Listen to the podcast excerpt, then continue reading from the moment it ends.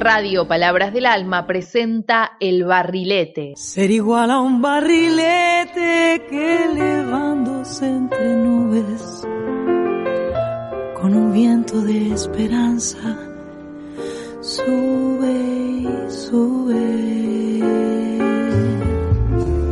Un programa con hermosos relatos, historias y buena música. He sido igual que un barrilete al que un mal viento puso fin. No sé si me falló la fe, la voluntad o acaso fue Conduce Elsa Robín. que me faltó.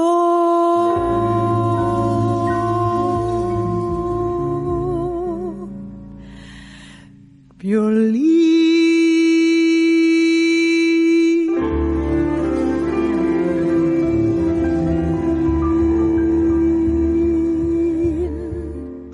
Queremos recordar a un personaje, por decirlo de alguna manera, eh, muy importante en la historia eh, cultural de nuestro país y en particular de Buenos Aires.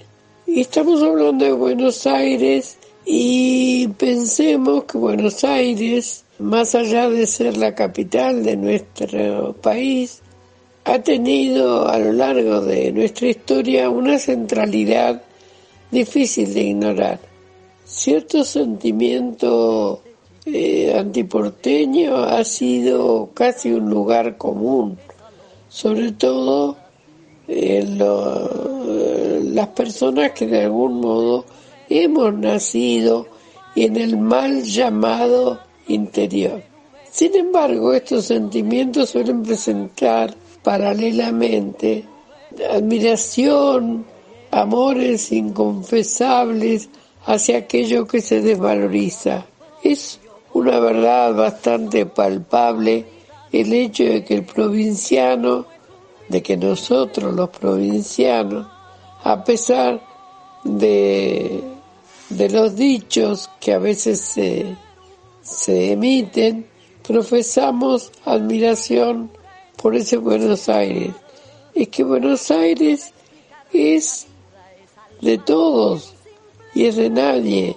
Y casi todos tenemos un inconfesable amor por esta ciudad y por sus emblemas, ¿no? Pienso en el tango, género musical particularmente rico y original que los porteños comparten con otros ámbitos ciudadanos. Pienso en Rosario, Montevideo, por citar solo a dos.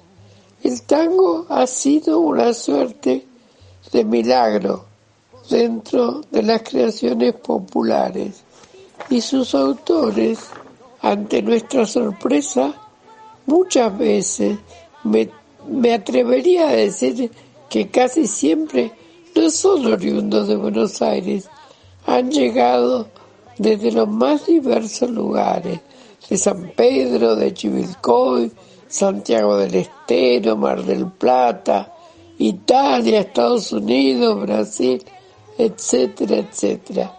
Hoy recordamos a alguien que puede ser considerado tal vez el mayor autor de letras de tango, pero no solo de tango, sino de toda la historia del tango, por lo menos de la llamada generación del 40. Me refiero a Homero Nicolás Mancione, conocido como Mero Mansi y también con un tono más familiar y afectivo con el apodo del Barba Mansione. El Barba Mansione. Había nacido este hombre el primero de noviembre de 1907 en Añatuya, Santiago del Estero, y mm, siendo muy chico y gran parte de su familia se trasladó a Buenos Aires para que los hijos pudieran estudiar. Finalmente, para terminar el ciclo en este raconto, digo, eh, pero a los 44 años, el 3 de mayo de 1951, eh, muere este hombre que en tan breve lapso realizó una obra impresionante que incluye poesía, porque era poeta, letras de canciones populares. Y cuando digo letras de canciones populares, lo suyo no fue solo el tango, sino también la milonga, valses y otros géneros. Pero a diferencia eh, de, de otros que se dedicaron específicamente al tango y a la música, Mansi fue director y guionista de cine. Como mm, para tenerlo presente, recordemos la Guerra Gaucha. Eh, fue periodista, eh, político, docente, dirigente sindical, en fin, un hombre con infinidad de talentos, activo y atento a la realidad de su tiempo y creador de temas inolvidables. Vamos a escuchar algunos de ellos. ¿Qué les parece si empezamos por, se me ocurre, ¿no?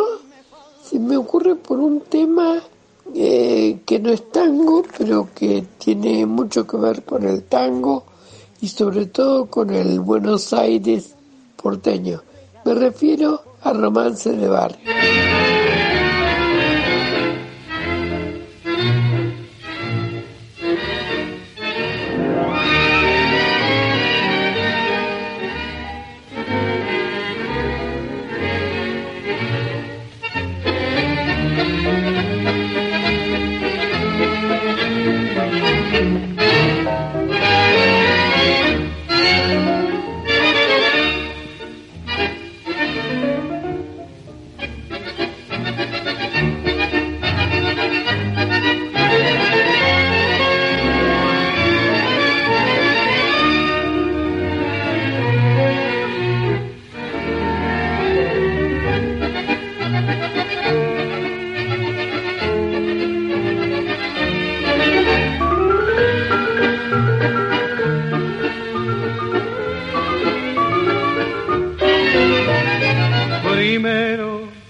Cita lejana de abril, tu oscuro balcón, tu antiguo jardín, más tarde la carta de pulso febril, mintiendo que no, jurando que sí, romance de barrio, tu amor y mi amor, primero un querer, después un dolor, por culpa que nunca tuvimos, por culpa que debimos sufrir los dos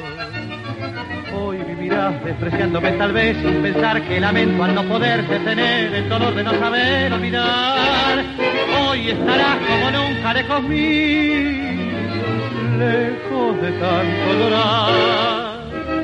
Fue porque sí que el despecho te llegó como a mí sin pensar que en el rencor del adiós castigaba con crueldad tu corazón. Fue porque sí que de pronto no supimos pensar que es más fácil renegar y partir que vivir sin olvidar.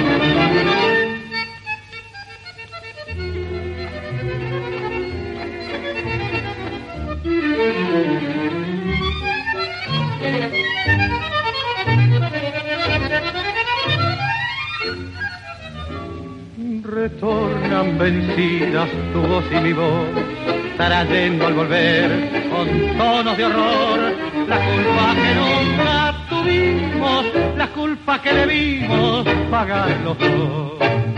Yo les decía que el romance de barrio no es un tango en sentido estricto, porque en realidad es un vals. Sin embargo, si ustedes lo buscan, aparece catalogado como tango.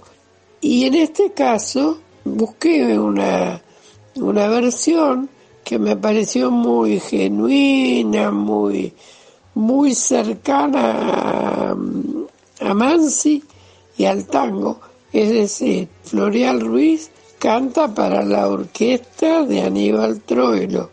Bueno, este, espero que les haya gustado. Melancólica imagen del último. Volverás por los antiguos callejones de barro cada vez que los tangos recuerden el arrabal perdido y renazcan los hombres y las cosas muertas en el milagro de la evocación.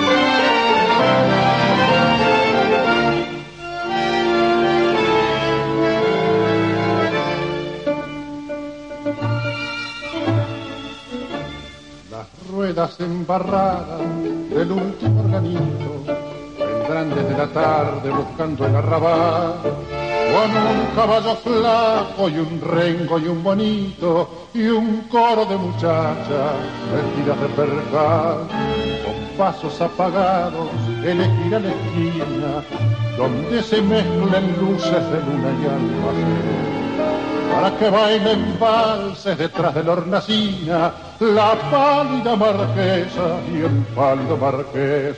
El último organino mira de puerta en puerta hasta encontrar la casa de la vecina muerta, de la vecina aquella que se cansó de amar. Y así molerá tango para que llore el ciego, el ciego inconsolable del verso de Carriego, que fuma, fuma y fuma sentado en el umbral.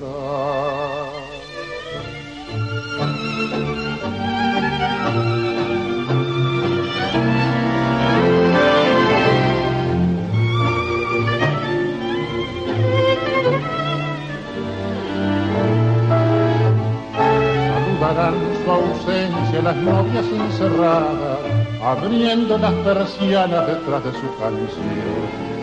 Y el último organito se perderá en la nada, y el alma del suburbio se quedará sin voz.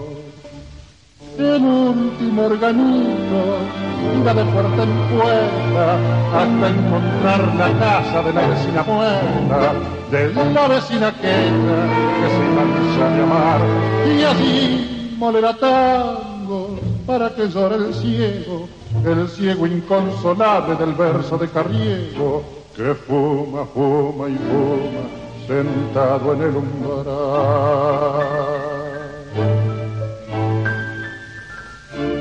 Que fuma, fuma y fuma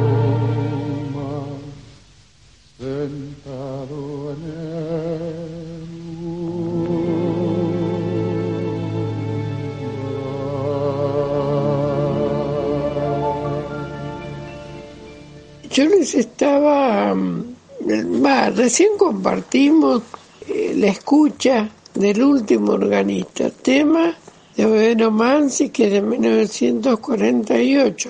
Quiere decir que forma parte de las producciones del final de su vida, porque Homero Mansi falleció en 1951. Y Homero Mansi, cuando compone este tema, eh, mejor dicho, sí, cuando escribe la letra de este poema, el que le pone la música al último organito fue su hijo muy joven por entonces, Hacho Mansi, y, y hay algo muy interesante porque este tema es que nos remite y de alguna manera tiene, trae a la memoria y nos evoca otro, otro tango que se había compuesto varios años antes. Uno que era de José González Castillo, junto con su hijo Cátulo Castillo. En aquel momento, José González Castillo escribía la letra y Cátulo Castillo la música. Y el tema al que me refiero, al que de alguna manera está presente ahí en la memoria, es eh, Organito de la Tarde. El organito se convirtió con los años en una especie también de emblema del barrio de Tango porque era eh, recorría este estos digamos artistas ambulantes que iban por los barrios recorrían llevando los tangos por los innumerables barrios porteños. El, tema de, Homero Mansi, eh, yo diría que, por empezar, que está cargado de una fuerte melancolía, cosa que está muy presente en gran parte de la producción de Homero Mansi, ¿no? Es este, eh, pero tiene que ver con el organito y el suburbio y eh, lo que pasa es que las imágenes y metáforas a las que recurre Homero Mansi eh, dan a ese arrabal un tono onírico, fantástico, que lo acerca a una estética surrealista, eh, una estética, mm, bien de avanzada, porque Homero Mansi eh, era, además de un autor de letras de tango, era un poeta culto. Eh, no es que los otros no lo fueran, pero quiero decir que está presente en las últimas tendencias poéticas de la época. Y bueno, espero que les haya gustado ese, ese tema. Este, eh, cuando yo les decía que, que trasciende, digamos, una descripción realista, este, pero evoca a su vez todo un pasado, no tan lejano, pero sí pasado en el tiempo, que tiene o tuvo que ver con ese mundo del suburbio del tango, cuando él dice el ciego inconsolable del verso de Carriego, que fuma, fuma y fuma sentado en el umbral, tendrá una caja blanca, el último organito, y el alma del otoño sacudirá su son, y adornarán sus tablas cabezas de angelito y el eco de su piano será como un adiós. Saludarán su ausencia las novias encerradas abriendo las persianas detrás de su canción y el último organito se perderá en la nada y el alma del suburbio se quedará sin voz. Esperemos que no se quede sin voz bueno, cada época tiene sus poetas, tiene sus, sus intérpretes, quienes bucean en el alma del tiempo. Yo quise ser Quería mm, compartir con ustedes otro aspecto de la vida de este gran creador que fue su papel central en la innovación de un género. Para que esto ocurriera, debió darse algo así como podríamos llamar la afortunada coincidencia de dos hombres, dos grandes creadores que eh, no solamente le dieron jerarquía al arte popular, sino que también lo renovaron. Y con esto me gustaría hacer una, una pequeña acotación. En estos días se celebró el Día de la Tradición y no quiero dejar pasar y no quiero perder la oportunidad de decir algo que me parece importante que el concepto de tradición es un concepto un poco ambiguo y que da lugar a distintas interpretaciones. Tradición viene de transmitir, es decir, la tradición es lo que se transmite, es ese largo río que viene a través de los tiempos y que los eh, seres humanos tomamos y repetimos, pero siempre transformamos en, en relación con el tiempo, porque esa es la tradición. La tradición nunca es ciega repetición, es tomar lo mejor que viene del pasado y transformarlo. Y eso fue lo que hicieron dos grandes creadores que alguna vez encontraron, me refiero a Homero Mansi y Sebastián Piana. Piana fue un gran músico, un, un gran profesor, un gran pianista. Ustedes saben que la milonga está, digamos, en la prehistoria del tango. De algún modo el tango surge como un género nuevo, pero a partir de una serie de, géneros y circunstancias este, que en otra oportunidad lo vamos a conversar más en extenso, pero entre otros, entre esos antepasados del tango está la milonga, la milonga campera. Pero Homero Mansi y Sebastián Piana, pero no solo ellos, porque después hubo otros que también intervinieron, supieron transformar y recuperar un género, ¿no? Le infundieron nueva vida. Y, así aseguraron la perdurabilidad del género al ser autores de, de algunos títulos que ahora podemos considerar clásicos. Este, les sigo contando en un ratito, pero mientras tanto los invito a escuchar una milonga preciosa que se llama Milonga Sentimental y que pertenece, cuya autoría es de Homero Mansi y de Sebastián Piana.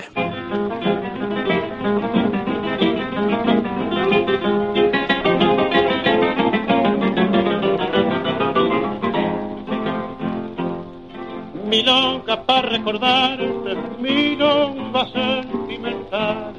Otros se están llorando, yo canto para no llorar. Tu amor se secó de golpe,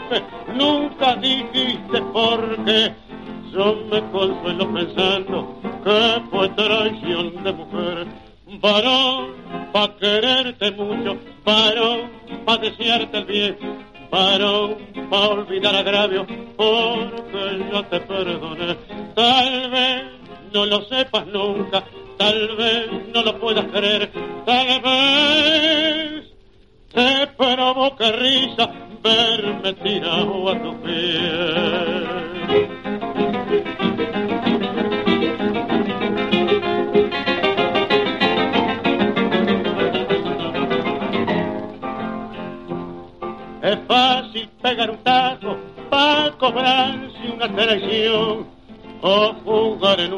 Daga la suerte de una pasión.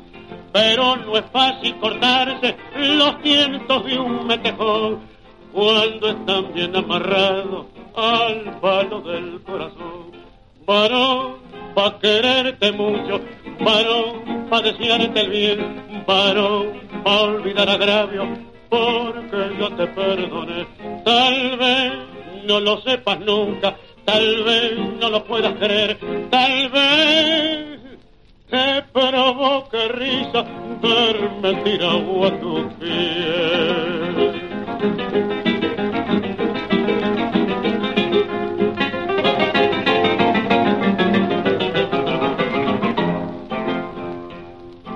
milonga que hizo tu ausencia, milonga de vocación, milonga para que nunca la canten en tu balcón, pa' que vuelvas con la noche y te vayas con el sol, pa' decirte sí, a veces y pa' gritarte que no, varón, pa' quererte mucho, varón, pa' desearte bien, varón, pa' olvidar agravio, porque ya te perdoné. Tal vez no lo sepas nunca, tal vez no lo puedas creer, tal vez te provoque risa verme tirado a tus pies. Quería hacer algunos comentarios que, que vienen al caso. Eh, ver, por ejemplo, cómo el tiempo pasa, la mm, mentalidad tiende a cambiar y seguramente que mm, esta letra no sería hoy eh, bien aceptada porque tiene todos esos rasgos del machismo que tuvo el tango indudablemente en determinadas en determinada etapa de, de su de su aparición. Ahora les quiero contar un poquito más de la resurrección de este género. Cuenta Piana que las llamadas milongas tenían una estructura musical demasiado simple, pues su función era sobre todo acompañar los dichos del cantor, que en muchos casos era también un payador. Confiesa Piana que decidido a darle al género una riqueza mayor, se inspiró en músicos tales como Julián Aguirre y Alberto Williams, procurando conservar los rasgos característicos de la milonga. También Mansi se arriesga escribiendo para estas milongas verdaderos poemas en los que pueda advertirse el influjo de García Lorca. Bueno, la cuestión es que esta dupla autoral, llamémosla así, de Mansi y Piana, produjo piezas tales como Milonga del 900, Milonga Sentimental, Milonga Triste. El interés por la época de Rosa lo llevó además a incursionar en lo que después fue llamada Milonga Negra y así crearon temas como Pena Mulata, Ropa Blanca y la famosísima Negra María. Inauguraron así una variante de la milonga que tendría éxito y muchos seguidores en los años siguientes. Nosotros vamos a seguir con la milonga y quiero que ustedes escuchen una milonga bastante distinta de la anterior, pero que tiene, a mi entender, cierto parentesco, cierto aire de los roman del romancero de García Lorca. Me refiero a Milonga Triste. Bueno, espero que les guste, seguramente que muchos la conocen. Y, bueno, ya nos vamos yendo. Eh, veremos cómo eh, eh, de encontrarnos el próximo viernes. Un abrazo fuerte, los quiero mucho y hasta pronto.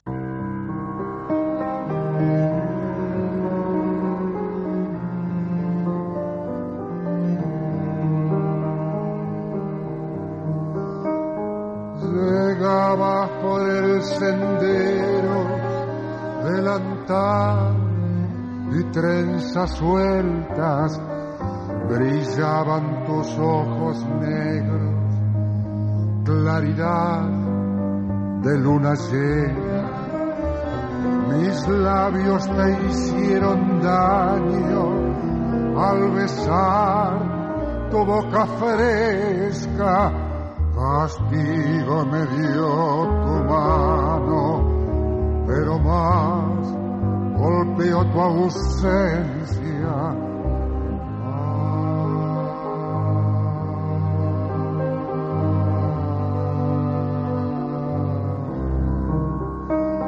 Volví por caminos blancos, volví sin poder llegar.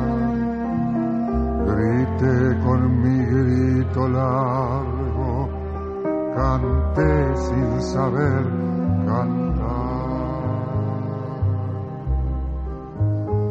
Cerraste los ojos negros, se volvió tu cara blanca y llevamos tu silencio al sonar de las campanas. La dolor golpeó mi pecho con cuerdas de cien guitarras. Me trencé remordimiento